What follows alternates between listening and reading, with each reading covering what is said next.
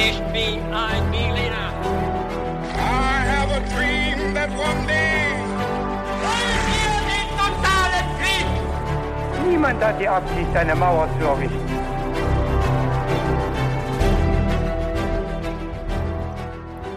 Willkommen zurück zu einer neuen Folge bei His2Go mit uns, Viktor und David. Bei His2Go ist es immer so, dass einer dem anderen eine Geschichte erzählt, die er vorbereitet hat, die er sich überlegt hat, und der andere hat keine Ahnung, worum es geht. Das bin heute ich und David erzählt mir die Geschichte. Und bevor die Geschichte losgeht, stellt dann derjenige, der die Geschichte vorbereitet hat, immer ein paar knifflige Fragen. Und diese natürlich dann auch zum Mitraten. Und genau, bevor wir dann anfangen, David, dann habe ich immer noch eine Frage an dich. Was trinkst du eigentlich heute? Gute Frage. Ähm, heute ist mal ein bisschen später. Draußen ist es dunkel. Ja. Und deswegen gibt's für mich einen Kräutertee. Okay. Ja, bei mir ist ein alkoholfreies Bier. Ja, sehr gut. genau. Und natürlich alle, die zuhören, können sich jetzt, wenn sie wollen, auch ein Getränk dazu machen und mit uns mittrinken. Ja, genau. Und dann warten wir nicht länger und kommen direkt zu den Fragen. Ja, David, vor zwei Tagen war ich auf einem ziemlich wilden Geburtstag und zum Glück gab es daneben so einer orangenen Alkohol-Mischgetränk-Bowl, könnte man sagen, noch alkoholfreie Getränke. Und unter anderem gab es da auch einen selbstgemachten Eistee mit frischer Minze, schön zubereitet. Und das hat mich natürlich direkt an unseren Getränkefetisch erinnert in unserem Podcast. Für den ist unser Podcast eben auch bekannt. Und ich glaube, wenn ich darüber nachdenke, haben wir wahrscheinlich sehr, sehr, sehr viele verschiedene Getränke uns mittlerweile genehmigt. Also 150 Folgen, 300 Getränke. Komme überhaupt nicht mehr mit. Stimmt, ja. Ja, ist total krass. Und mich würde ja schon mal interessieren, was wir so am häufigsten getrunken haben. Aber na, in letzter Zeit bin ich ja viel mit meinem Rennrad auch unterwegs, wie du ja weißt, an meinem Vintage-Ding. Da schraube ich äh, ja auch relativ viel rum und endlich kann ich damit auch wieder Touren fahren. Und bei der ersten Tour, da hatte ich nur Wasser dabei und irgendwie war ich gegen Ende ziemlich platt. Also wirklich, also meine Beine waren dann so schwer. Und dann habe ich mir gedacht, ich muss mir jetzt was Elektrolytehaltiges in die Trinkflasche mischen und hab's mit dem Pulver von Holy probiert. Und das hat echt richtig was gebracht. Also das muss man jetzt echt glauben. Und ähm, das war außerdem noch richtig lecker. Holy Lemon Hydration war das und da ist eben ordentlich Elektrolyte und Mineralstoffe drin und ich glaube, du als Sportler weißt ganz genau, was ich meine. Ich habe dann dummerweise das Pulver auch noch mit meinem Kumpel geteilt. Ich hätte wahrscheinlich eher noch mehr gebraucht. Kann ich verstehen, das ist ähnlich bei mir. Ich hasse es nämlich, dehydriert zu sein. Viele Leute wissen gar nicht, dass sie dehydriert unterwegs sind. Ich sage Stopp mit der Dehydration. Und zwar egal ob beim Sport oder bei normaler Arbeit. Also ich mache auch gern Fitnessstudio oder Joggen, aber eben auch, wenn ich vorm PC sitze. Wasser ist natürlich wichtig. Es ist aber auch richtig gut, wenn man ein wirklich schmackhaftes Getränk hat. Das eben dann auch, wenn man Sport macht, am besten Elektrolyte zum Beispiel enthält. Aber auch, wenn ich arbeite, finde ich es gut, wenn es schmeckt und ich nicht nur Wasser trinken muss. Und da ist beispielsweise Holy Kiwi Strawberry um einiges besser. Das ist jetzt so mein Lieblingsgeschmack. Ich finde es aber auch ganz cool. Wir beide hatten so ein Starterpaket, die verschiedenen Geschmäcker auszuprobieren, dann wird's noch weniger langweilig. Und wenn es richtig lange dauert oder richtig intensiv wird, ist es schon echt cool, wenn man was Leckeres und was Fruchtiges, Erfrischendes halt trinken kann. Deswegen ist meine Empfehlung eben hier der Holy Hydration Drink. Die Basis ist dabei dann auch echter Tee. Es sind natürliche Aromen statt künstlichen drin. Das schmeckt man auch. Es ist trotzdem kein Zucker drin, auch kein Taurin beispielsweise, kein Bullshit wie die Leute bei Holy selber sagen. Es ist auch keine versteckte Kalorienbombe, nichts besonders Schweres, sondern es ist genauso leicht wie es schmeckt, mit weniger als 20 Kalorien pro Portion. Ideal auch für Sportler wie uns. Und günstig ist das Ganze übrigens auch in jedem Fall. Also wir sagen ungefähr 80 Cent pro 500 Milliliter. Das ist deutlich weniger als herkömmliche Energy Drinks. Und noch besser mit eurem Shaker und mit den 100% recycelbaren Verpackungen entsteht auch ganz wenig Müll dabei. Ja, also probiert es unbedingt aus und das Starter-Set, das wir auch beide schon sehr gut kennen und sehr empfehlen müssen. Das heißt Starter-Set Deluxe und ist wirklich der perfekte Einstieg und dafür bekommt ihr mit uns 5 Euro Rabatt. Also anstatt 49,99 Euro kosten euch 43 Holy Drinks inklusive Shaker gerade einmal 44,99 Euro. Dafür braucht ihr den Code HIS2GO5. Also in unseren Shownotes findet ihr den Link dazu und dann gebt ihr einfach, wie gesagt, HIS2GO 5 ein. Alles zusammen und dann bekommt ihr diesen Rabatt. Na sagen wir Prost. Ja. Alles klar. Wir steigen wie immer mit den Fragen ein und die erste Frage lautet, an welchem Ort leisteten die Inka den letzten Widerstand gegen die spanischen Eroberer? Ich habe für dich drei Antwortmöglichkeiten. Okay. A. Cusco, Ja. B. Vilcabamba oder C. Machu Picchu. Ich würde sagen Cusco. Ah. Dann kommen wir noch zu einer weiteren Frage. Mhm. Welche Funktion hatte denn Machu Picchu für die Inka? Und ich habe wieder drei Antwortmöglichkeiten, also heute ist alles Multiple Choice. Ja. A, war es eine Residenzstadt für den König, den Zappa Inka? War es B, ein Rückzugsort für die Sonnenpriesterin der Inka? Oder war es C, der Ursprungsort der Inka überhaupt? Gute Frage. Ähm, also, man kennt die Ruinen, beziehungsweise ich habe die Bilder im Kopf Ja, äh, und habe eine sehr große ja, Tempelanlage und Stadt auch vor Augen. Mhm. Deshalb sind alle Antwortmöglichkeiten eigentlich sehr plausibel, aber ich würde C nehmen. okay, der Ursprungsort. Genau, der Ursprungsort. Mhm. Und eine weitere Frage haben wir auch noch, nämlich, und das äh, verrät jetzt natürlich auch schon das Thema der Folge, Ja. wie fanden die Entdecker Machu Picchu? Und da habe ich wieder drei Antwortmöglichkeiten. Fanden sie es A durch sorgsame Erkundung, Ja. B durch aufmerksames Quellenstudium oder C durch die Tipps von Einheimischen? Durch die Tipps von Einheimischen. Okay, da bist du dir sehr sicher. Ja. Du hast auch recht, das werden wir gleich noch sehen. Okay. Und die Antworten auf die beiden anderen Fragen, die werden wir jetzt nach und nach noch erfahren im Verlauf der Geschichte. Ja, und du ahnst jetzt wahrscheinlich schon, Victor, es wird heute um das legendäre Machu Picchu gehen. Ja. Genauer gesagt um die Entdeckung von Machu Picchu oder um es noch genauer zu sagen, um die Entdeckungen von Ja. Machu Picchu. Äh, denn es gibt da zum einen eine sehr populäre und weithin bekannte Geschichte, wie Ja. das entdeckt wurde und von wem. Ja. Aber es gibt seit kurzem auch noch weitere Erkenntnisse, wann dieser Ort gefunden wurde zum ersten Mal und von wem. Mhm. Und äh, das führt so weit, dass wahrscheinlich mittlerweile einige Bücher umgeschrieben werden müssen Oh, oder nicht okay. mehr ähm, nicht mehr auf dem neuesten Stand sind. Spannend. Und warum das so ist, wie das genau passiert ist, das gucken wir uns heute an. Ja. Also wie Machu Picchu mehr als nur einmal entdeckt wurde, vermutlich.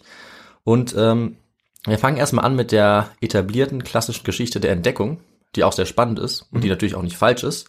Und da geht es vor allem um einen Mann, der eben sehr berühmt ist bis heute, und der heißt Hiram Bingham. Das ist wahrscheinlich sogar der berühmteste Name überhaupt ähm, in Verbindung mit Machu Picchu. Und er war tatsächlich sogar die Vorlage für die Indiana Jones Filme. Okay. Also ein ganz, ganz berühmter Mann. Ja. Vor allem vielleicht zu der Zeit, wo er diese Entdeckung gemacht hat. Ja. Äh, ja, und seit einigen Jahren ist allerdings bekannt, dass ihm wohl noch jemand zuvor gekommen ist. Okay. Und äh, um diese beiden Geschichten wird es eben jetzt gleich gehen. Ja. Und dieser Bingham, der wurde zunächst mal 1875 äh, geboren auf Honolulu. Und er ist in eine Familie von Missionaren äh, geboren worden, hat dann studiert, hat seinen Abschluss in Yale gemacht und ist erstmal Pastor gewesen auf Hawaii. Dann hat er allerdings bald angefangen, sich in so ein bisschen in eine andere Richtung zu wenden, ähm, war dann äh, Dozent an der Uni in Yale und äh, hatte großes Interesse an Südamerika, an der Geschichte dort und ist dann auch ähm, schon bald mal nach Cusco gereist, was im Süden Perus liegt und hat sich dann zum Ziel gemacht, dort selber, ähm, wie schon viele anderes vor ihm getan haben, viele Europäer eben, aber jetzt in seinem Fall auch Nordamerikaner, dort was Neues zu finden. Was zu finden, was vielleicht niemand vor ihm bisher gefunden hat. Äh, und da hat er sich in den Kopf gesetzt, das legendäre Vilcabamba zu finden. Okay. Und warum gerade dieses Vilcabamba? Das ist nämlich die Antwort auf die Ja. Frage, weil das der letzte Ort war, an dem die Inka den spanischen Konquistadoren noch Widerstand geleistet Okay. haben. Und das ist dann danach verloren gegangen. 1572 haben nämlich die Konquistadoren den letzten Widerstand der Inka besiegt. Vorher hatten sie sich noch Jahrzehnte dort gehalten und hatten so ein Neo-Inka-Reich tatsächlich auch etabliert, in dem sie eine Zeit lang noch unabhängig waren. Aber dann wurde Vilcabamba erobert. Die Leute sind alle geflohen, diese Gegend wurde mehr oder weniger verlassen oder entvölkert. Und deswegen ist auch der äh, Ort an sich in Vergessenheit geraten, sodass wahrscheinlich wirklich niemand wusste, wo genau Vilcabamba lag. Und das wollte jetzt eben dieser Hiram Bingham herausfinden. Und er wollte so vorgehen, dass er sich die alten Quellen der Konquistadoren, die spanischen Quellen angeschaut hat, Okay. um darüber rauszufinden, wo das gelegen haben könnte, weil die Spanier waren ja dort, Ja. haben das geplündert. Und er hat sich als Historiker, der er war, dementsprechend auch gut vorbereitet, er hat viel nachgeforscht, gab eben einige Berichte auch über diese Gegend und ist dann tatsächlich auch aufgebrochen äh, mit einem Team, was er sich zusammengestellt hat. Ist er dann nach Peru gereist und ähm, wurde auch finanziert von Yale. Anderswo, er hat sich auch die offizielle Genehmigung des Präsidenten von Peru geholt. Und dann hat er angefangen zu suchen bei Cusco. Cusco war ja die alte Hauptstadt der Inka. Genau, ja. Deswegen hat er sich erstmal da ein paar Ergebnisse erhofft. Allerdings fing seine äh, Expedition erstmal mit einer Panne an. Und zwar äh, hat Bingham in Cusco direkt erstmal ein paar alte Tier- und Menschenknochen ausgegraben und dachte jetzt, er könnte die frühe Existenz des Menschen in Amerika beweisen, weil für Okay. ihn diese Knochen so alt aussahen und Ja. eine unbekannte Bisonart wollte er da drin auch sehen. Und das war sein erstes, erstes Projekt, da hat er sich große Hoffnung gemacht. Es wurde dann aber eher peinlich für ihn, weil sich sehr schnell herausgestellt hat, dass er in Wirklichkeit eine alte Abfallgrube von Rinderschlachtungen gefunden hatte. Also keine Bisons und Okay, dass, ja. äh, die weder besonders alt noch interessant waren. Ja. Und der sich als allererstes erstmal ordentlich blamiert hat. Ja, Damit. würde ich auch sagen. Und ähm, danach muss es aber natürlich weitergehen, weil sein eigentliches Ziel war ja dieses Vilcabamba. Und er war aber nicht ohne Grund erstmal in Cusco, denn er wusste, dass ähm, viele Leute sich in der Gegend dort sehr gut auskannten. Und deswegen hat er da erstmal rumgefragt und Informationen gesammelt, nach was für Ruinen er suchen könnte, nach was für alten Städten der Inka. Und tatsächlich äh, wurde ihm dann von den Einheimischen dort auch eine vielversprechende Ruine genannt, ein Ziel für solche Erkundungen. Und ähm, was meinst du, welchen Namen ihm die Einheimischen gegeben haben? Ähm, diesem Ziel. Genau, also die haben ihm gesagt, geh doch an diesen Ort. Was glaubst du, welcher Ort ihm dann äh, genannt wurde? Äh, War es vielleicht Machu Picchu? Du hast recht, es war Machu Picchu. Okay. Die kannten den Namen nämlich schon. Ach so, okay. Okay, das wusste ich nicht. Ich dachte, hm, das wäre vielleicht zu offensichtlich, aber okay. Es ist tatsächlich erstmal deutlich offensichtlicher, als man denkt. Ja. also er, ihm wird direkt dieser Name wohl gesagt in Cusco, weil die Einheimischen sich eben gut ausgekannt haben. Und ähm, das ist natürlich auch die Antwort auf eine weitere von unseren Fragen. Also er musste nicht lange in der Gegend umherirren oder zumindest nicht als ersten Ausgangspunkt, sondern er hat direkt einen entscheidenden Hinweis bekommen. Ja. Obwohl er den Namen von Machu Picchu wohl selber gar nicht kannte, weil der ihm entgangen war bei dem Studium der Quellen. Also den, der kommt durchaus auch vor und auch die spanischen Konquistadoren kannten wohl ein äh, Picchu oder sowas in die Richtung, aber er hat das äh, nicht bemerkt. Deswegen konnte er damit auch erstmal nichts anfangen. Und schon vor ihm, ungefähr 40 Jahre, war tatsächlich auch ein französischer Forscher äh, da gewesen, der denselben Hinweis schon bekommen hatte. Okay. Auch der war dann auf der Suche nach Machu Picchu, aber er hat es nicht geschafft, es zu finden. Warum weiß man nicht ganz. Also er war wohl ganz in der Nähe, aber er ist irgendwie dran vorbeigelaufen. Also es war klar, so ganz einfach war es nicht zu Ja. finden, obwohl er es wirklich versucht hat. Und jetzt kriegt Bingham eben diesen Hinweis nochmal und er zieht jetzt los. Obwohl es für ihn jetzt, wie gesagt, nicht besonders wichtig war, Machu Picchu im Besonderen zu finden, sondern er wollte erstmal eigentlich so viele Ruinen wie möglich finden und ganz besonders natürlich das legendäre Vilcabamba, den letzten Rückzugsort. Er hat sich dann entschieden, wie es ihm die Hinweisgeber auch gesagt haben, im Tal des Urubamba-Flusses zu suchen. Und so ist er dann zunächst mal über eine neue Straße gezogen, die kurz zuvor gebaut wurde. Also hat er es erstmal noch relativ einfach gemacht. Er ist an den ganzen Haciendas vorbeigezogen, den großen Landgütern, äh, wo die Leute dort Alkohol oder Kakao anbauen. Und ist immer tiefer dann in Gebiete, die noch immer weniger besiedelt wurden und dann noch immer weniger erkundet waren. Und ist somit auch dem Urubamba-Fluss folgend in äh, ein Gebiet um das sogenannte Heilige Tal gekommen, das für die königliche Inka-Familie besonders wichtig war und das bisher fast komplett unzugänglich gewesen war. Okay. Und das hat er aber geschafft, sich da durchzuschlagen, was durchaus nicht einfach war. Und so kam er dann im Juli 1911 in das Dorf Torontoy und ist dort einem einheimischen Bauern begegnet. Und das war für ihn sozusagen der Schlüssel zum Erfolg. Denn dieser Bauer, der heißt oder hieß Melchior Arteaga. Zumindest hoffe ich, dass man das eventuell so ausspricht, Ja. bin mir nicht ganz sicher.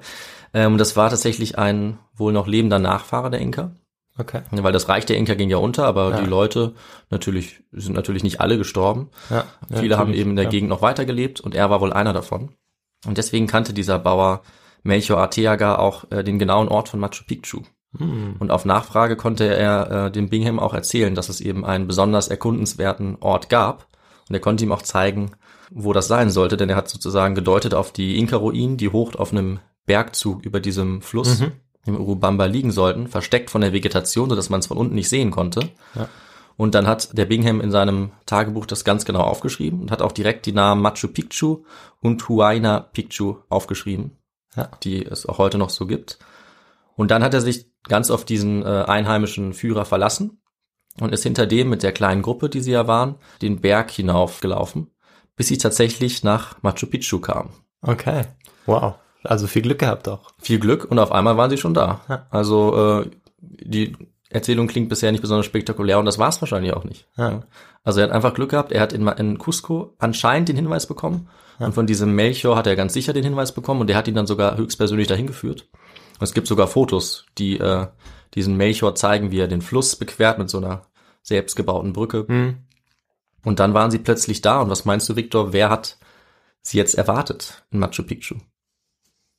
Oh, ich hätte gesagt, eigentlich niemand, weil das liegt ja auf dem Berg, die Vegetation, äh, das ist ja komplett äh, überwachsen. Ja. Eigentlich Deshalb schon. Ne? Würde ich jetzt erwarten, niemand, aber wenn du so fragst, ist vielleicht doch irgendjemand da. Ja, hat mich auch überrascht. Vielleicht Tiere. Tiere waren bestimmt da, aber es waren tatsächlich auch Menschen da. Okay. Also sie wurden ganz äh, spontan begrüßt von Bauern, die dort gewohnt haben. Also die haben wirklich dort gewohnt. Die haben dort gewohnt? Ach, Wahnsinn. Wohl nicht Okay. die ganze Zeit, aber mindestens seit ein paar Jahren. Ja.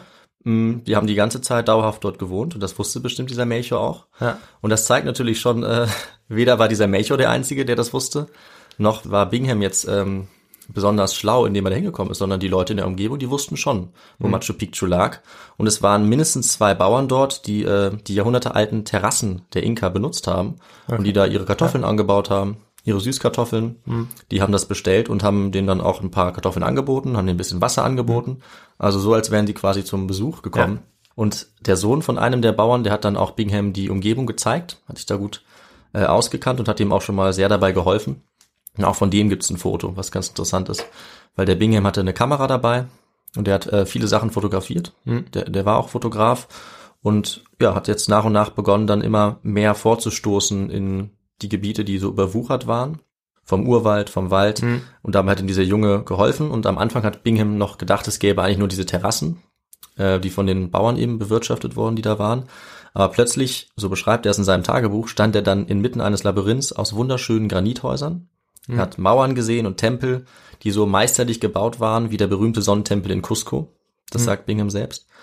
Und ja, so einfach hat er mit seinen Begleitern dann eine Stadt entdeckt, die für uns heute äh, wahnsinnig mystisch und extrem bedeutungsvoll scheint. Ja. Aber für die Leute, die da waren, äh, war das tatsächlich einfach der Ort, wo sie äh, mehrere Jahre schon gelebt haben. Genau, also er hat sie auch vielleicht nochmal für die, für die Europäer dann auch entdeckt, weil ja eindrücklich, dass sozusagen niemand vorher da vielleicht auch mal gefragt hatte. Der Franzose, der vorher da war, hat vielleicht auch den Einheimischen da nicht vertraut und Genau, wenn man einfach mit den Leuten spricht, Ja. kommt man manchmal einen Schritt weiter. Ja, also man kann davon ausgehen, dass es über diese Region hinaus wahrscheinlich nicht bekannt war, ganz in der Nähe war, aber dass da das wahrscheinlich schon einige gewusst haben. Genau, Und dass diese Stadt tatsächlich nie so ganz in Vergessenheit geraten ist. Was Bingham natürlich nicht so dargestellt hat, sondern er hat immer von einer vergessenen Stadt oder von einer verlorenen Ja. Stadt geredet. Macht mehr Eindruck. Das macht mir Eindruck und er war ganz gut darin, Eindruck zu machen. Aber zu dem Zeitpunkt hat er das noch gar nicht gemacht, denn er fand selber das noch gar nicht so spektakulär. Okay. Also er ist nur kurz da geblieben und ist dann tatsächlich weitergezogen, ähm, weil er wollte noch so viele Ruinen wie möglich finden. Und irgendwie hat die Machu Picchu zu diesem Zeitpunkt noch nicht so ganz beeindruckt. Vielleicht auch, weil es noch so stark überwuchert war vom Regenwald. Und er ist dann mit seinen Leuten äh, ziemlich schnell weitergezogen. Also sie sind gar nicht lange da geblieben, die haben auch nicht viel untersucht, sondern sind jetzt weiter den Urubamba flussabwärts auf der Suche nach weiteren Ruinen. Und er wollte natürlich immer noch den Rückzugsort finden, das legendäre Vilcabamba. Und ja, was soll ich sagen? Er hat es tatsächlich auch geschafft, das Vilcabamba zu finden, aber er hat es nicht verstanden. Er wusste das nicht. Okay. Also er hat zwei ganz wichtige archäologische Stätten gefunden, nämlich einmal die Städte Vitkos und Vilcapampa. Vilcapampa oder Vilcabamba, das ist tatsächlich der Ort, um den es gehen sollte. Allerdings haben die Einheimischen, die das kannten, ihm damals den Namen Espiritu Pampa gegeben, sodass er nicht erkannt hat, dass es sich um diese Stadt gehandelt hat. Und auch bei seinen Untersuchungen hat er das eine Zeit lang vermutet, aber er, er war sich nicht sicher, was er genau entdeckt hat und hat sich dann wieder umentschieden, obwohl er eigentlich sein Ziel quasi schon erreicht hatte. Okay. Hat es ihm äh, nicht gereicht. Und das lag vor allem daran, dass er zwar ein ganz guter Historiker war, aber dass er von Archäologie nicht allzu viel Ahnung hatte. Und das wäre die Wissenschaft gewesen, die ihm da weitergeholfen hätte. Weil natürlich, wenn du ähm, an so eine Stätte kommst, die Jahrhunderte alt ist und die überwuchert ist vom Dschungel und so weiter, dann sieht man tatsächlich deutlich weniger, als man heute denken würde. Also dieses ja fast schon strahlend weiße Machu Picchu zum Beispiel, was wir vor Augen haben, das sah damals völlig anders aus und da konnte man nicht so viel erkennen. Und so wird es auch bei Vilcabamba gewesen sein. Und stattdessen hat er sich eben hauptsächlich auf die Quellen der Konquistadoren verlassen. Und ja, die waren oft verwirrend und widersprüchlich. Und ja, deswegen hat er sich mehr oder weniger jetzt selbst überzeugt, dass das, was er da gefunden hat, nicht Vilcabamba sein Okay. konnte, sondern dass es Machu Picchu sein musste. Das ist sozusagen ähm, die, die Wendung, die er dann gemacht hat, weil er scheinbar das, was er in Machu Picchu gefunden hat, dann irgendwie doch beeindruckender fand. Und so ist er für sich zu dem Okay. Schluss gelangt, dass das das legendäre Vilcabamba sein muss. Ja. Wie er gesagt hat, die legendäre verlorene Stadt. Ja, nicht nur das, er ist sogar noch einen Schritt weiter gegangen. Er hat damit dann Machu Picchu auch noch als den legendären Ursprungsort der Inka identifiziert. Denn nach der Legende der Inka gibt es irgendwo einen Tempel oder eine Höhle mit äh, drei Fenstern. oder eben drei Höhlen und aus denen sollen die Vorfahren der Inka irgendwann gekommen sein und dann eben ihre, ihren gesamten Stamm gegründet haben. Und in Machu Picchu hat Bingham einen Tempel mit drei Fenstern gefunden. Und das hat er dann mal gesagt, okay, wenn der hier schon steht, dann ist das wahrscheinlich der Ursprungsort. Und äh, wenn ich so erzähle, kann man sich vielleicht schon denken, dass der da auch falsch lag. Ja. Er lag bei einigen Sachen falsch. Äh, Ich lag dann mal auch falsch. Und du lagst, ja, du lagst leider mit dieser Antwort auch falsch. Bingham. Aber wir können immer noch rausfinden, was die richtige Antwort war. Dazu kommen wir gleich noch. Aber ja, Bingham hat mit dieser und mit anderen äh, Erzählungen oder Erklärungen auf jeden Fall einiges an Verwirrung und an falschen Vorstellungen auch ausgelöst. Ähm, das hat ziemlich lange Zeit eigentlich die öffentliche Wahrnehmung zu Machu Picchu auch geprägt, weil er war sehr gut da drin, sich zu inszenieren, seine Entdeckung zu inszenieren. Und er hat natürlich in einigen Punkten auch recht gehabt, aber er hat echt viele Fehlvorstellungen eigentlich auch etabliert damit. Und ja, ich habe ja schon gesagt, dass er es auch war, der Machu Picchu immer als verlorene Stadt bezeichnet hat, was natürlich sehr gut klingt. Aber es war, das muss man sagen, eigentlich weder eine Stadt, weil sie hatte wahrscheinlich nur 750 Einwohner. Also auch nach den Maßstäben der Inka kann man das nicht wirklich als Stadt bezeichnen, eher als Dorf, was die Größe angeht. Und wir haben ja schon gehört, sie war eigentlich auch nie wirklich verloren. Ja. Also sie war vielleicht für einen Amerikaner wie Bingham verloren, der von Yale kam, aber für die Leute, die in der Umgebung gelebt haben, war es wahrscheinlich nie verloren oder vielleicht nur kurz verloren. Es könnte auch sein, dass es immer wieder entdeckt wurde, weil die sich in der Gegend eben ausgekannt haben. Und auch der Name war ja nicht verloren. Also sie haben es ja auch schon Machu Picchu genannt. Und der Name oder ein ähnlicher Name kommt auch schon aus den Quellen, die direkt nach der Eroberung durch die Spanier entstanden sind. Tja, und so kommt es eben, dass äh, Bingham sich sehr sicher ist, aber letzten Endes falsch liegt, was aber noch eine Weile gedauert hat, bis auch bekannt wurde, dass er tatsächlich das eigentliche ähm, Vilcabamba gefunden hatte. Okay. Das ist aber erst in den 1960er Jahren so langsam ähm, aufgeklärt worden. Aber was man Bingham jetzt auf jeden Fall zugutehalten muss, ist, dass er es war, der Machu Picchu zu der Berühmtheit verholfen hat, die es heute hat. Okay. Hast du ja eben auch schon gesagt. Also er ist nämlich danach noch mehrere Male wiedergekommen. Er hat den Ort nach und nach von der Vegetation befreit, hat dabei auch immer viele gute Fotos gemacht, ähm, die man sich auch im Internet noch angucken kann. Er ist doch irgendwie zu einem Archäo ähm, ja, Archäologen dann geworden oder hat dann Ja, so ein bisschen. Experten mitgebracht oder? Genau, also er hatte auch, er hatte auch Experten dabei. Also es war sicherlich nicht er, der irgendwelche Bäume da abgeholzt hat oder, oder so oder Äste weggeschafft hat. Das waren andere Leute. Und auch die erste Beschreibung von Machu Picchu hat zum Beispiel nicht er gemacht, sondern ein Assistent von ihm, der mit dem Studium noch gar nicht fertig war, weil Bingham wollte schon mal weiter. Und er fand das halt nicht so wichtig und dann meinte, machst du das eben? und naja, das hat er im Nachhinein natürlich vielleicht ein bisschen anders dargestellt. Ja. Ähm, aber er hat eben diese ganzen Sachen publiziert. Er ist in ja, vielen Veröffentlichungen dann vorgekommen und wurde sehr dafür gefeiert und gelobt, dass er der große Entdecker war. Äh, ja. Und da hat er schon ganz gute Arbeit geleistet. Also auch aus heutiger Sicht ist er sicherlich dafür verantwortlich, dass Machu Picchu so berühmt ist, wie es heute ist. In der Wissenschaft und auch so allgemein in der populären Wahrnehmung, würde ich sagen. Weil man kann schon sagen, Machu Picchu ist ja vielleicht die bekannteste archäologische Stätte in Südamerika. Vielleicht sogar in der westlichen Hemisphäre, wie es in einem Buch stand. Das fand ich jetzt okay. Hm. Vielleicht eine der bekanntesten. Ja. Ist natürlich Weltkulturerbe. Und ja, hunderttausende Leute kommen jedes Jahr hierher, hunderttausende Touristen. Und es kommen dann eben viele Fragen. Zum Beispiel, warum wurde die Stadt äh, so undenkbar hoch und schwer erreichbar dort gebaut? Wer hat überhaupt die Stadt gebaut? Und haben denn die spanischen Konquistadoren die Stadt irgendwie gefunden? Und welche Rolle hat eben Machu Picchu auch für die Inka gespielt, in deren Gesellschaft? Und auch wenn Bingham viele dieser Fragen noch nicht beantworten könnte, können wir mittlerweile die meisten beantworten. Natürlich noch nicht alle, äh, aber wir können schon einiges mehr jetzt darüber herausfinden, eben durch Wissenschaften wie, ja, natürlich Geschichtswissenschaft, aber auch Archäologie, Geologie und noch andere. Und das Gute ist ja, dass Bingham Machu Picchu in einem fast unberührten Zustand gefunden hat. Das heißt, man konnte eben noch sehr viele Erkenntnisse gewinnen. Das werden wir uns jetzt noch ein bisschen genauer anschauen, was Machu Picchu in der damaligen Zeit bedeutet hat, was für eine Funktion es hatte.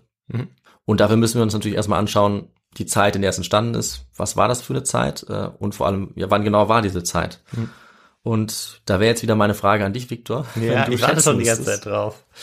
Du wartest natürlich vor allem auf den Abschnitt, auf den wir jetzt kommen. richtig? Ja, das meine ich ja. das ist der historische Kontext. Genau. Und den wollte ich diesmal dich äh, quasi etablieren lassen mit der Frage, wann denn genau Machu Picchu gebaut wurde. Puh. Was würdest du schätzen? Wir hatten ja schon mal eine Folge zu den Inka. Genau, das war Folge 5 Folge 5. Ja. über die Mumie Juanita. Da ging es, glaube ich, auch schon los, wann es die Inka gab. Und Jetzt habe ich schon, habe ich gar nicht mehr so genau in Erinnerung. Haben sie die vielleicht, oder wurde es vielleicht um 1450 gebaut? Ist ja ein Ding, das ist genau richtig. Ah, okay. Das hätte ich jetzt nicht erwartet, dass du genau ins Schwarze triffst. Also man kann es natürlich nicht genau sagen, aber so plus minus ein paar Jahrzehnte Mhm. wird es Mitte des 15. Jahrhunderts gewesen sein. Also die Inka fangen ungefähr um 1200 an, die Gegend um Cusco zu, ja, zu bebauen, lassen sich dort nieder, zu besiedeln. Sie kommen wahrscheinlich ursprünglich aus dem Amazonasbecken dorthin. Und am Anfang sind sie eigentlich nur eine von vielen kleineren Gruppen in der Gegend. Sie führen auch Krieg mit anderen Gruppen ähm, und können sich auch erstmal da nicht besonders durchsetzen. Und es dauert eine Zeit, bis sie äh, immer mächtiger werden, andere Stämme unterwerfen und sich ausbreiten. Und wirklich regional und, und wirklich groß und überregional bedeutend werden sie dann eigentlich erst im 15. Jahrhundert. Mhm.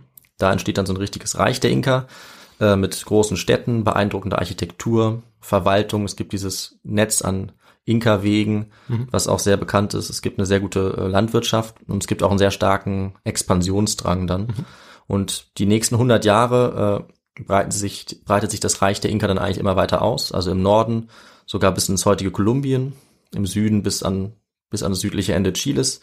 Und das geht dann aber auch relativ schnell wieder vorbei. Also ungefähr 100 Jahre dauert diese Expansion. Und dann kommen aber natürlich, wie wir jetzt schon Ja. wissen, nehme ich mal an, die Spanier, nämlich die Conquistadoren. Äh, und 1532 kommt, um es genau zu sagen, Francisco Pizarro, der spanische Conquistador. Der erobert das Reich, äh, lässt den letzten Inka hinrichten, Atahualpa. Und ein paar Jahrzehnte gibt es dann ähm, eben dieses neue Inka-Reich oder Neo-Inka-Reich, wo es dann auch noch ein paar Inka-Könige gibt. Aber wir haben es ja schon gehört, dieser Widerstand wird dann besiegt. 72, 1572 in Vilcabamba. Und ja, damit ist die Herrschaft der Inka, das Reich der Inka zu Ende. Äh, die Inka selber als, als Volk oder als Ethnie, die gibt es natürlich heute noch, wie ich schon gesagt habe, aber ihr Reich, also die politische Unabhängigkeit, die bekommen sie nicht mehr wieder. Und die Erbauung von Machu Picchu, wie du schon genau richtig gesagt hast, die fällt gerade in diese Hochphase des Inka-Reichs, wo sie so, sich so weit ausbreiten und eben zu einem Großreich werden.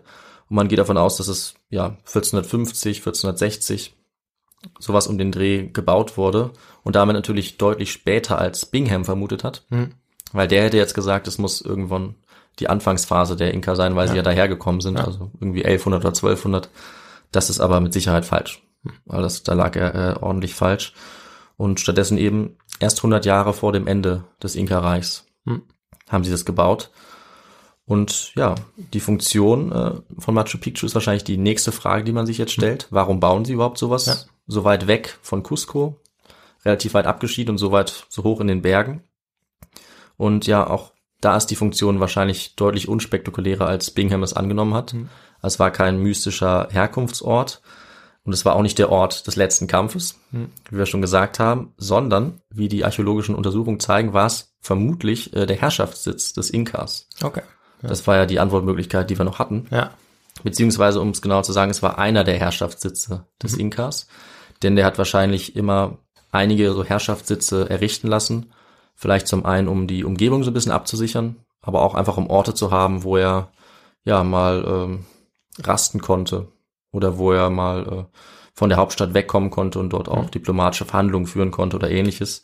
So ein Ort war Machu Picchu mit sehr hoher Wahrscheinlichkeit. Äh, das haben die Historiker Richard Berger und Lucy Salazar äh, eigentlich belegen können und wird auch mittlerweile weitestgehend akzeptiert, dass das die Funktion ist. Und die beiden schreiben auch, äh, dass zum einen Machu Picchu eben viel kleiner war als die Hauptstadt Cusco, Ja.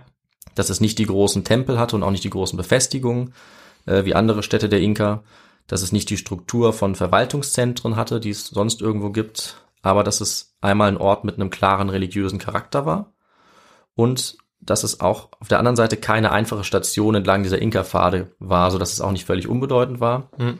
und mit Sicherheit auch keine kleine Siedlung. Mhm. Das heißt, was dann sozusagen noch übrig bleibt nach diesem Ausschlussverfahren, ist die Option dieser Residenzstadt, Mhm. dieses Herrschaftssitzes temporär für den Sapa Inka, ja, für die Inka-Könige. Und ja, es war wahrscheinlich dann die spektakuläre äh, strategische Lage im Hochland, die dazu geführt hat, dass man gerade hier so eine Stätte bauen wollte. weil eben äh, ja für, für die Inkas eigentlich genauso beeindruckend war wie für uns heute und für die wahrscheinlich die Berge zum Beispiel noch eine religiöse, sakrale Funktion hatten. Das heißt, die waren mindestens so beeindruckt äh, wie wir heute, als sie diesen Ort gesehen haben Mhm. und haben sich wahrscheinlich vor allem deswegen dafür entschieden, das hier zu bauen. Ja. Ja, und was dann dort passiert ist, ist, ähm, dass wahrscheinlich der Sapa Inka und andere Mitglieder der königlichen Familie dort zum einen Feste gefeiert haben, religiöse Zeremonien und Rituale. Sie haben aber wahrscheinlich auch diplomatische Verhandlungen geführt, ähm, astronomische Beobachtungen kann man an so einem Ort, denke ich, auch ganz gut durchführen. Und wahrscheinlich auch verwaltungstechnischer Angelegenheiten Hm. könnte man hier geklärt haben. Dann gab es natürlich die Terrassen, die rings um Ja. ähm, Machu Picchu liegen, die man heute auch noch sehr gut sehen kann. Das heißt, die haben dort ein bisschen Landwirtschaft betrieben. Und ähm, was man sonst noch sagen kann, ist, dass auch das Klima relativ günstig ist in Machu Picchu, also relativ mild. Und deswegen war es wahrscheinlich so, dass ähm, in den Monaten, wo es in Cusco besonders kalt war, wo es auch Frost gab nachts, dass dann die Herrscherfamilie wahrscheinlich nach Machu Picchu gezogen ist. Und manchmal auch in andere Residenzen, um dann dort so ein bisschen, ja, sich zu entspannen, vielleicht auf die Jagd zu gehen oder sogar Spiele zu spielen. Ja. Das ist auch belegt für, für die Ja. Inka. Ja. Ähm, und ja, das sozusagen als temporäre Residenz die. Hauptfunktion von Machu Picchu war.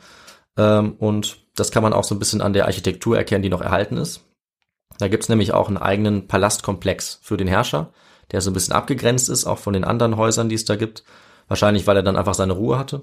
Und vielleicht auch, weil er dann so ein bisschen mystisch bleiben konnte. Hm. Denn der Sapa Inka, der galt als, als göttlich. Und wenn er dann eben ganz alleine abgeschieden dort leben konnte, dann konnte er das auch so ein bisschen aufrechterhalten, Ja. diese Rolle.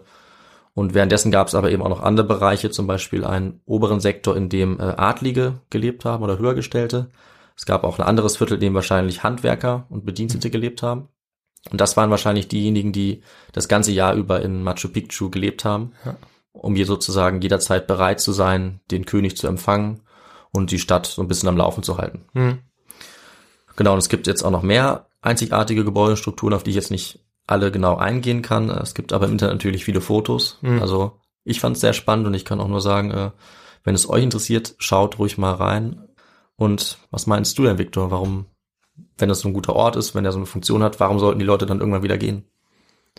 Ähm, naja, ein Grund könnte natürlich sein, dass jetzt die äh, Spanier da sind, die Mhm. Conquistadores, und man dementsprechend sich zurückzieht, ähm, Ja, ja, ins Tal, um dann irgendwie die, die Städte und Dörfer zu verteidigen. Und da oben sitzt man ja, ist ja man ja auch ein bisschen gefangen. stimmt, ja. Und ähm, dass man sich dann vielleicht eben ins Tal begeben hat, dann auch mit das Land zu verteidigen. Ja, sehr guter Punkt. Also es ist eigentlich auch der Schluss, äh, zu dem ja die Literatur kommt, die ich gelesen habe, weil der ähm, Komplex, also Machu Picchu hat ja so eine spezielle Funktion als Herrschaftsresidenz, dass es natürlich dann, als es keine Herrscher mehr gab, der Inka, auch keinen Grund mehr gab, dort zu bleiben, zum Mhm. einen. Und zum anderen war Machu Picchu auch nie dazu gedacht, um sich selber zu versorgen, so Ja. als dauerhafte Siedlung, sondern es war immer darauf angewiesen, aus dem Umland eigentlich versorgt zu werden. Mhm. Und als es dann natürlich diese königliche Funktion nicht mehr hatte, gab es auch keine Versorgung aus dem Umland mehr. Das heißt, man konnte dort dann auch gar nicht mehr dauerhaft leben mit so vielen Menschen wie vorher. Und deswegen mussten die Leute dann tatsächlich eigentlich auch Machu Picchu verlassen. Es kann natürlich sein, dass ein paar da geblieben sind, vielleicht für die diese Terrassenlandwirtschaft ausgereicht hat, aber die, der Großteil der Menschen, der musste dann auch gehen. Ja. Das waren eben einige von den Sachen, über die Bingham selber ja auch schon ähm, spekuliert hatte, Hm. was die Funktion war, ähm, ja, warum die Leute wieder gegangen waren. Und bei den, bei vielen von diesen Sachen lag er falsch. Bei einigen lag er aber auch schon richtig, zum Beispiel was die Strukturen an, anging, die man da gefunden hat, die verschiedenen Gebäude, Komplexe. Und es wurde aber auch noch einiges anderes herausgefunden, weil äh, auch Bingham selber hat schon gemerkt, dass es natürlich ein, äh, ja, einen Friedhof dort auch gab, in dem einige Gräber waren. Und es Mhm. wurden dann bald auch äh, viele von diesen Gräbern exhumiert. Es gab Mhm. mehrere hunderte. Man hat dann die Skelette auch äh, untersucht. Und das hat man jetzt mittlerweile auch mit modernen Methoden äh, getan. Und da hat man noch ein bisschen was rausgefunden über die Leute, die dort gelebt haben. Hm. Was ich immer auch ganz spannend finde. Deswegen dachte ich, äh, ich nehme das auch noch in die Folge mit rein. Mhm. Und zwar hat man rausfinden können, ähm, dass die Leute zum einen erstmal nicht von hier kamen, sondern von der ganzen, vom ganzen Gebiet des Inka-Reichs eigentlich. Also die kamen vom Meer zum Teil, die kamen aus anderen Regionen.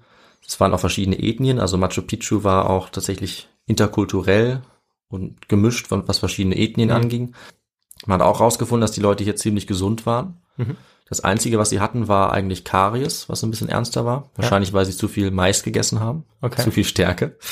Ähm, und es gab außerdem auch keine Spuren von einem gewaltsamen Tod bei irgendeiner dieser, ja, dieser Leichen, dieser Skelette, die dort gefunden wurden. Das heißt, äh, Machu Picchu ging es sehr friedlich zu. Okay. Und ja, damit haben wir jetzt einiges gehört über Mhm. die Erforschung von Machu Picchu, ausgehend von Hiram Bingham 1911, aber viele Sachen, die auch korrigiert werden mussten mittlerweile. Okay. Und das ist sicherlich auch noch nicht ganz zu Ende. Und zunächst mal war es für Bingham jetzt so, ähm, er hatte nach seiner letzten Expedition 1915 eigentlich noch weitere Besuche geplant Mhm. und wollte noch weitere Ruinen entdecken, aber dazu kam es dann tatsächlich nicht mehr. Denn es entstanden mehr und mehr jetzt Anfeindungen von Zeitungen, von Einheimischen, sogar auch von Historikern in Peru, die ihm äh, vorgeworfen haben, dass er Machu Picchu ausplündern würde, äh, Artefakte stehlen würde, was er zum Teil auch aus ihrer Sicht gemacht hat. Also er hat Artefakte in die USA geschafft, aber das war legal Ja. und erlaubt. Und die Kritik wurde aber trotzdem jetzt äh, so stark, die Anschuldigungen so heftig, äh, dass er sich dann gezwungen gesehen hat, das alles abzuwickeln. Er hat seine Sachen gepackt, er hat die weiteren Funde dann auch in Peru gelassen, ist dann tatsächlich in die USA ja mehr oder weniger geflohen Mhm. und ähm, konnte auch nie wieder in Peru forschen eigentlich. Okay. Und ja, die Menschen in Peru hatten somit Erfolg, so wie sie es sahen, ähm, ihr kulturelles Erbe gegen ihn zu sichern. Mhm. Nachdem er aber natürlich schon äh, eine Weile, einige Jahre da ausgegraben hatte. Ja. Und was er dann getan hat, ist, er hat in der Folgezeit sehr fleißig publiziert, hat viele Berichte herausgegeben. Die Leute waren begeistert und wollten auch sehr viel über ihn wissen. Also er wurde auch in der Öffentlichkeit sehr bekannt und natürlich in der Wissenschaft. Und so wurde er eben zum berühmten Entdecker, eigentlich als der er sich selber auch immer dargestellt hat. Also ja, die Einheimischen haben zum Teil, wie gesagt, das anders gesehen. Aber man muss auch sagen, dass die Spannungen nach ein paar Jahrzehnten dann auch nachgelassen haben. Okay. Also sie haben sich wieder mit ihm versöhnt. Äh, Er wurde dann sogar kurz vor seinem Tod noch nach Machu Picchu eingeladen, Mhm. was natürlich für ihn auch eine große Ehre war. Und die Peruaner haben ihm seinen Ruhm als Entdecker eigentlich dann auch nicht mehr streitig gemacht, obwohl es eben fraglich ist, ihn als Entdecker zu bezeichnen. Weil wir ja sehen ja, dass äh, er nicht der Erste war, der da war, Ja. ähm, weil es viele Einheimische gab. Er hat natürlich jetzt auch äh, keine verlorene Stadt entdeckt, Ja. weil das bekannt war. Und ganz besonders fraglich ist natürlich jetzt heute, ob er der erste Entdecker war, Mhm. der es entdeckt hat. Also auch nach unserer westlichen äh, Definition. Definition, Ja. wo man denkt, ah, okay, so ein weißer Mann, oft ein Europäer, jetzt ein Ja. Nordamerikaner, der entdeckt irgendwas. Ja, und war er der Erste, der jetzt sozusagen außerhalb von Peru kam. Das war eben lange Zeit klar, dass er das war. Mhm. Das war seine Rolle. Ja, und das ging allerdings äh, nicht mehr ewig so weiter, denn 2008 gab es einen Historiker, der das ähm, herausgefordert hat. Und zwar war das der äh, amerikanische Historiker Paolo Greer. Okay. Und der hat 2008 mit anderen Historikern veröffentlicht, was er vorher im peruanischen Nationalarchiv gefunden hatte. Zwei Dokumente, die da wohl, ja, gute 100 Jahre äh, verstaubt waren, von denen niemand was wusste. Und aus diesen Dokumenten, die er gefunden hat, ging hervor, dass in den 1860er Jahren ein Deutscher namens August Berns Machu Picchu entdeckt hat, Hm. das untersucht hat und es sogar kartografiert hat. Okay. Und äh, die Geschichte, wie es dazu gekommen ist, ist echt bemerkenswert, wie Ja. ich finde. Sie ist, äh, wie gesagt, noch relativ neu und wirft eben all die Erkenntnisse über den Haufen, dass Machu Picchu vom großen Bingham als erstes Ja. entdeckt wurde. Ähm, und deswegen schauen wir uns jetzt nochmal kurz das Leben von diesem Berns an Ja. und wie er es Hm. Aller Wahrscheinlichkeit nach tatsächlich geschafft hat, 40 Jahre vor Bingham schon Machu Picchu zu entdecken. Und warum er es aber vielleicht nicht geschafft hat, ähm, so bekannt zu werden wie dieser Bingham. Das Leben von Berns war ziemlich abwechslungsreich, kann man sagen. Er wurde 1840 in Uerdingen geboren. Das liegt heute äh, Nordrhein-Westfalen bei Krefeld, ist ein Stadtteil von Krefeld. Ja. Und er war der Sohn eines Weinhändlers. Und er hatte schon früh den Drang, äh, das sagenhafte Eldorado zu finden, wo die Goldschätze der Inkas liegen sollten. Mhm. Also er hat irgendwie in Schriften davon erfahren. Das war so die Faszination eigentlich seit seiner Kindheit.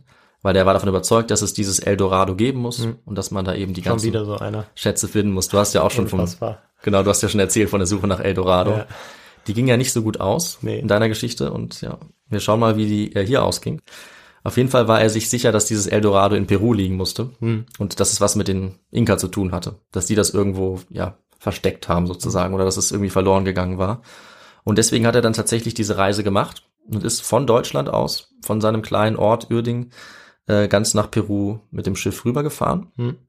Ähm, das belegen die Dokumente ziemlich eindeutig, ist dort angekommen und er hat dann äh, ziemlich viele verschiedene Sachen gemacht. Also er hat in der peruanischen Armee gekämpft, unter anderem gegen Okay. Chile. Ja.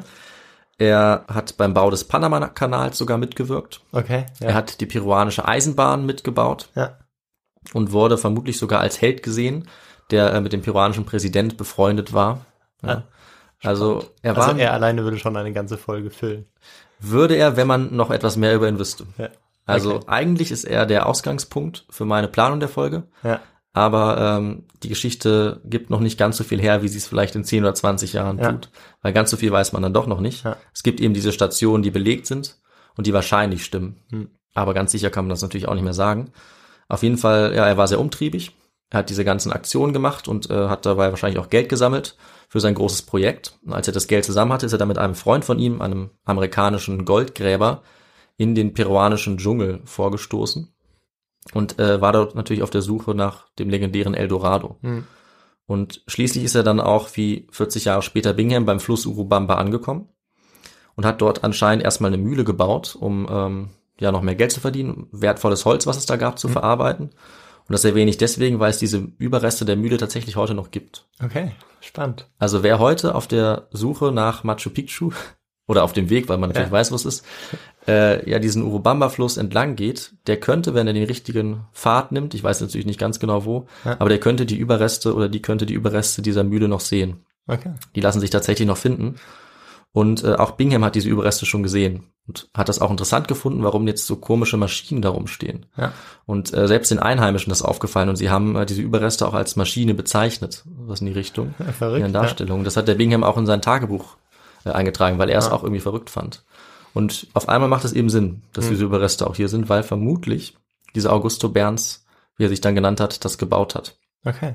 Verrückt. Und ja, er ist dort angekommen ähm, und hat wahrscheinlich dann auch äh, schon von den Einheimischen, Einheimischen der Umgebung gehört, dass es hier noch mehr gibt Hm. als nur Regenwald, sondern dass es tatsächlich auch die Ruinen gibt, nach denen er sucht. Und vielleicht sogar das legendäre Eldorado. Hm, Ja. Und ja, er ist mit seinem Partner dort rumgeirrt, hat eben immer verzweifelt gesucht und irgendwann hat er es tatsächlich geschafft und er hat Machu Picchu gefunden. Äh, er hat den Pfad gefunden, der dorthin führt. Er hat es geschafft, es äh, überwuchert, wie es war, irgendwie zu finden und hat es dann eben auch korrekt auf einer Karte eingezeichnet. Hm. Deswegen kann man sich da sicher sein, dass er das auch gefunden hat. Okay. Und das wurde sogar von einem deutschen Archäologen kurz darauf auch übernommen. Also auch diese Karte haben wir aus den 1870er Jahren Okay. wo ganz genau ähm, Machu Picchu eingezeichnet ist, Ja. wie wir heute wissen, wo es liegt. Und der hat das von Berns eben übernommen. Ja.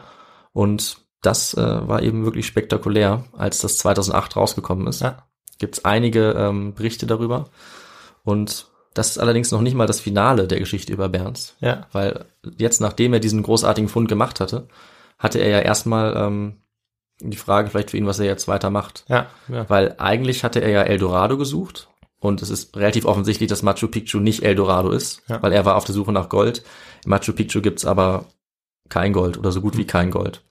Das Einzige, was da jemals gefunden wurde, ist ein goldener Armreif, aber viel später, 100 Jahre später. Okay. Und sonst gibt's da äh, kein Gold. Gab's vielleicht mal, aber zu dem Zeitpunkt nicht mehr. Und jetzt war für ihn so ein bisschen die Frage, was er jetzt macht ähm, mit seinem ganzen Lebensentwurf. Und ja, es gibt aber ziemlich viele Zeitungsberichte aus der Zeit, die äh, zeigen, dass er mit seinen Ideen noch nicht ganz am Ende war. Denn er hatte ja gute Kontakte zum peruanischen Präsidenten und wohl auch zu der Geschäftswelt dort. Und deswegen hatte er jetzt die Idee, eine eigene Aktienfirma zu gründen. Die hat er Wacas del Inca genannt, also die Schätze der Inka. Und ähm, er hat jetzt kräftig Werbung gemacht, auch mit Hilfe der Leute, die er kannte. Und er hat jetzt gesagt, ich weiß, wo die Schätze der Inka liegen Ja. und ich bringe euch diese Schätze. Und deswegen investiert ihr in meine Aktiengesellschaft und dann wird uns alle das reich machen mit Ja. diesen ganzen Gütern, die ich von diesem Ort holen kann, den natürlich nur er kannte Ja. und eben noch ein paar andere Leute, aber nur er wusste offiziell, wie er da hinkommt. Und das hat jetzt sogar die peruanische Regierung auch unterstützt, weil die auch begeistert waren von dieser Idee. Ja, und was glaubst du, Victor, was er dann als nächstes gemacht hat? Hm. Na, äh, er ist wieder zurück nach Europa und hat das Geld eingeheimst. Ja, ich richtig. Du hast genau den gleichen Instinkt wie Berns Okay. anscheinend. Wo er hingegangen ist, weiß man nicht. Okay. Aber eine Sache ist sicher, er hat das Geld genommen von diesen Aktionären und er ist spurlos verschwunden. Mit dem gesamten das ist ja Geld. verrückt. Er wurde nie wieder gesehen. Okay. Niemand weiß, wo er hingegangen ist. Ja. Also an dem Tag, wo er das Geld von dieser Aktiengesellschaft genommen hat und verschwunden ist, endet jede Spur von ihm. Ja. Bis heute. Oder fast jede Spur. Weil eine Vermutung, die werde ich äh, gleich noch vorlesen. Und aber es ist ganz klar, dass das passiert ist. Also die Zeitungsartikel aus dieser Zeit zeigen klar, Es gibt ähm, diesen August Berns, der gründet diese Aktiengesellschaft, der streicht das Geld ein und dann verschwindet er. Und die Leute waren natürlich sehr empört, Ja. haben ihn sicherlich auch gesucht, aber niemand konnte ihn finden. Niemand weiß, wo er hingegangen ist. Naheliegend wäre zu denken, dass er tatsächlich irgendwo im Regenwald verschwunden ist. Oder eben, ja, vielleicht auch wo ganz anders hingereist ist. Und äh, ja, es gibt zum Beispiel sogar auch noch äh, alte Aktien von dieser Waka Steel Inca. Also man, man kann das so ein bisschen nachvollziehen, was ganz Eigentlich hat das- interessant ist. Ja, eigentlich hat er das gar nicht verdient, äh, posthum als Entdecker sozusagen entdeckt zu werden 2008, weil er Ja, ja schon ziemlich äh, ja frech war, da einfach das Geld zu nehmen, abzuhauen und ja, das war dann auch deshalb hat man ihn ja dann wahrscheinlich auch nicht mehr als Entdecker festmachen können, beziehungsweise er hat sich ja dann, genau. als dann Bingham dort war, entweder nicht mehr gelebt oder nicht dagegen gewehrt, dass jetzt Bingham das entdeckt war Mhm. und alle hatten das vergessen und jetzt kam es 2008 raus, Ja. aber eigentlich hat er es nicht verdient, finde ich. ist eine, ist eine, ist eine interessante Frage. Also deine Bewertung ist klar. Ich bin jetzt, ja, ich finde, man kann beide ein bisschen kritisch sehen. Ja, auch der Bingham war sicherlich nicht sensibel bei seiner äh, Untersuchung. so, nein, nein. Aber ja, ich meine, man könnte natürlich auch sagen, dass er diejenigen ausgetrickst hat, die ähm, Kapital daraus schlagen wollten, sowas zu plündern. Nee, aber es scheint ja klar, dass Berns der Entdecker gewesen ist. Also der, der es als erstes entdeckte. Genau, oder Hat- zumindest als, als erster Ja. ähm, Deutscher mit Sicherheit. Wobei, mit Sicherheit, also selbst da könnte es sein, dass vor ihm schon mal jemand anders da war. Eventuell sogar ein anderer Deutscher. Hm. Das ist alles nicht so klar. Und zum Beispiel auch als der Bingham da war, hat er gesehen, dass jemand anderes auch schon seinen Namen eingeritzt hatte. Okay. Und ein paar Jahre vorher, also so ein Name und dann irgendwie 1902. Also es war schon klar, dass Bingham nicht der allererste war. Und es Ah. könnte sogar sein, dass noch nicht mal äh, Berns der allererste war, Okay. der außerhalb von Peru kommt. Okay. Aber auf jeden Fall war er vor, vor Bingham da. Und auf jeden Fall hat er eine sehr große Betrugsaktion Ja. da noch durchgeführt. Und ja, das ist wirklich das Skurrile, finde ich, und Faszinierende an dieser Geschichte. Hm. Ähm, und das ist auch die Idee, wie ich auf diese Geschichte gekommen bin. Hm. Denn es hat eine deutsche Autorin auch ein Buch darüber geschrieben. Die deutsch-polnische Autorin Sabrina Janesch. Das habe ich hier auch neben mir liegen. Ja, ich sehe Das es. heißt Die Goldene Stadt. Ja. Und äh, das hat mich auf die Idee für diese Geschichte gebracht. Ja. Beziehungsweise meine Mutter, die hat mir nämlich das Buch geschenkt. Oh, das ist Ja. natürlich perfekt. Also vielen Dank an dieser Stelle Ja. für das Geschenk. Und ich habe es gelesen, ich fand es sehr, sehr gut. Und die Autorin Janisch, die hat äh, eben auch davon erfahren, dass 2008 äh, dieser Berns ausfindig gemacht wurde in dem Archiv und hat dann eben auch äh, kommuniziert mit dem Historiker, der es rausgefunden hat und äh, hat selber nachgeforscht. Sie war es dann auch, die rausgefunden hat, wo Berns ursprünglich herkam und seine Familiengeschichte rekonstruiert hat. Und das hat sie eben alles äh, in dieses Buch einfließen lassen, Ja. so dass es also auch auf historischen Fakten beruht und eben sehr gut geschrieben ist. Und ja, deswegen bin ich auf die Idee gekommen und empfehle auf jeden Fall dieses Buch auch Ja. weiter. Und ähm, da wir jetzt auch am Ende der Folge angekommen sind, möchte ich abschließend tatsächlich auch die letzten Seiten aus dem Buch vorlesen, Ja. weil ich finde, die äh, fassen das Ende dieser Entdeckungsgeschichte nochmal sehr schön zusammen Ja. und was aus Berns vielleicht geworden ist. Okay. Ich bin gespannt. In der Nationalbibliothek von Lima existiert ein Dokument, das Berns Lebenswelt von seiner Ankunft in Peru bis zum Jahr 1887 nachzeichnet, dem Gründungsjahr von Huacas del Inca. Tatsächlich liest sich die Beschreibung, wer sie angefertigt hat, ist unklar, wahrscheinlich einer der späteren Partner von Berns, wie die fantastischen Geschichten des Barons Münchhausen. Einiges davon ist heute nicht mehr zu überprüfen, das meiste aber ließ sich mit meinen Recherchen belegen. Zudem sind zahllose Artikel und Berichte aus der Presse der Zeit erhalten, das Publikum war hingerissen von Berns und seinem Versprechen, die Goldschätze der verlorenen Stadt zu bergen, und die peruanische Regierung erließ ein Dekret, das Huacas del Inca unterstützte. Die Gründung des Unternehmens ist also bestens dokumentiert. Im Archiv von Lima finden sich neben Broschüren, Korrespondenz und Kartenmaterial auch Listen der berühmten Mitglieder und Partner.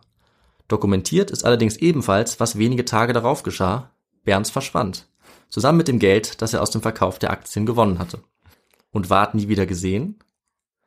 Kurz vor einer weiteren Reise nach Peru stieß ich auf die Kopie eines Tagebuchs von Hiram Bingham, das später als Grundlage für sein berühmtes Buch In the Wonderland of Peru diente.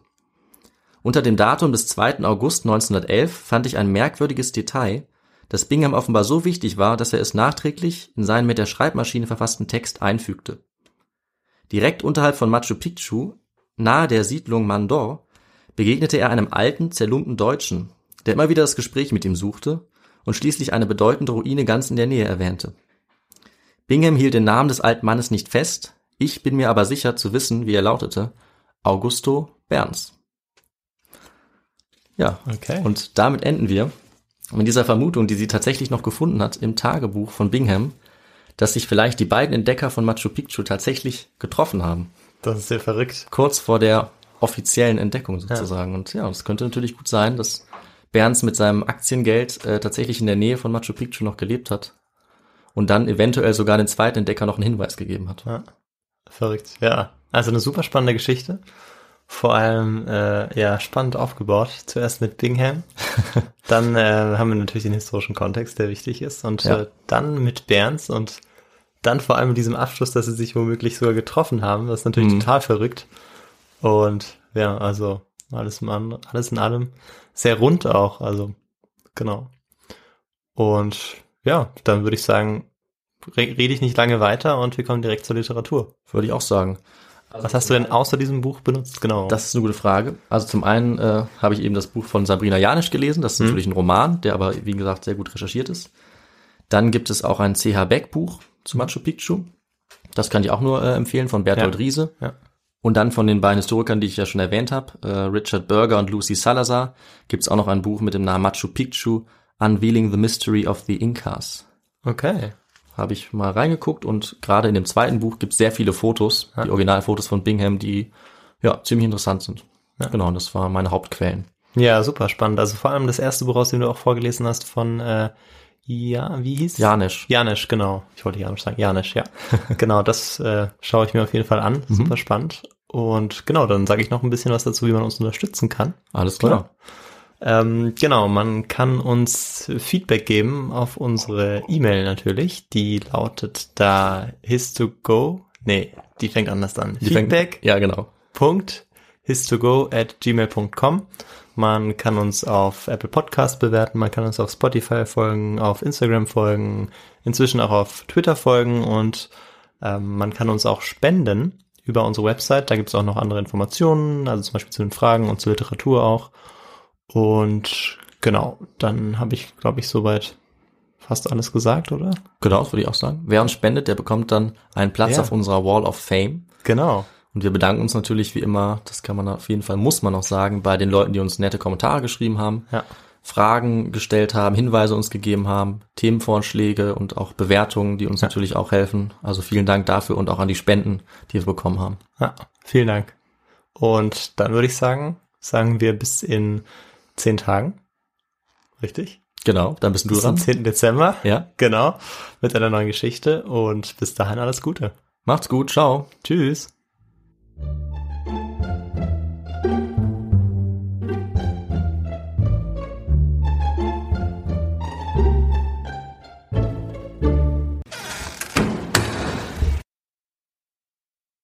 Was? 56 Minuten? Ja, die Folge ist ewig. Geht das so lang? Ah, Da muss ich was rausschneiden nachher. Okay, warte. Okay, okay. Ever catch yourself eating the same flavorless dinner three days in a row? Dreaming of something better? Well, HelloFresh is your guilt-free dream come true, baby. It's me, Kiki Palmer. Let's wake up those taste buds with hot, juicy pecan-crusted chicken or garlic butter shrimp scampi. Mm. Hello Fresh. Stop dreaming of all the delicious possibilities and dig in at HelloFresh.com. Let's get this dinner party started. Planning for your next trip? Elevate your travel style with Quince. Quince has all the jet setting essentials you'll want for your next getaway, like European linen, premium luggage options, buttery soft Italian leather bags, and so much more. And is all priced at 50 to 80% less than similar brands. Plus, Quince only works with factories that use safe and ethical manufacturing practices. Pack your bags with high-quality essentials you'll be wearing for vacations to come with Quince. Go to quince.com slash pack for free shipping and 365-day returns. Imagine the softest sheets you've ever felt. Now imagine them getting even softer over time. That's what you'll feel with Bowl and Branch's organic cotton sheets. In a recent customer survey, 96% replied that Bowl and Branch sheets get softer with every wash. Start getting your best night's sleep in these sheets that get softer and softer for years to come. Try their sheets with a 30-night guarantee. Plus, get 15% off your first order at bowlandbranch.com. Code BUTTERY. Exclusions apply. See site for details.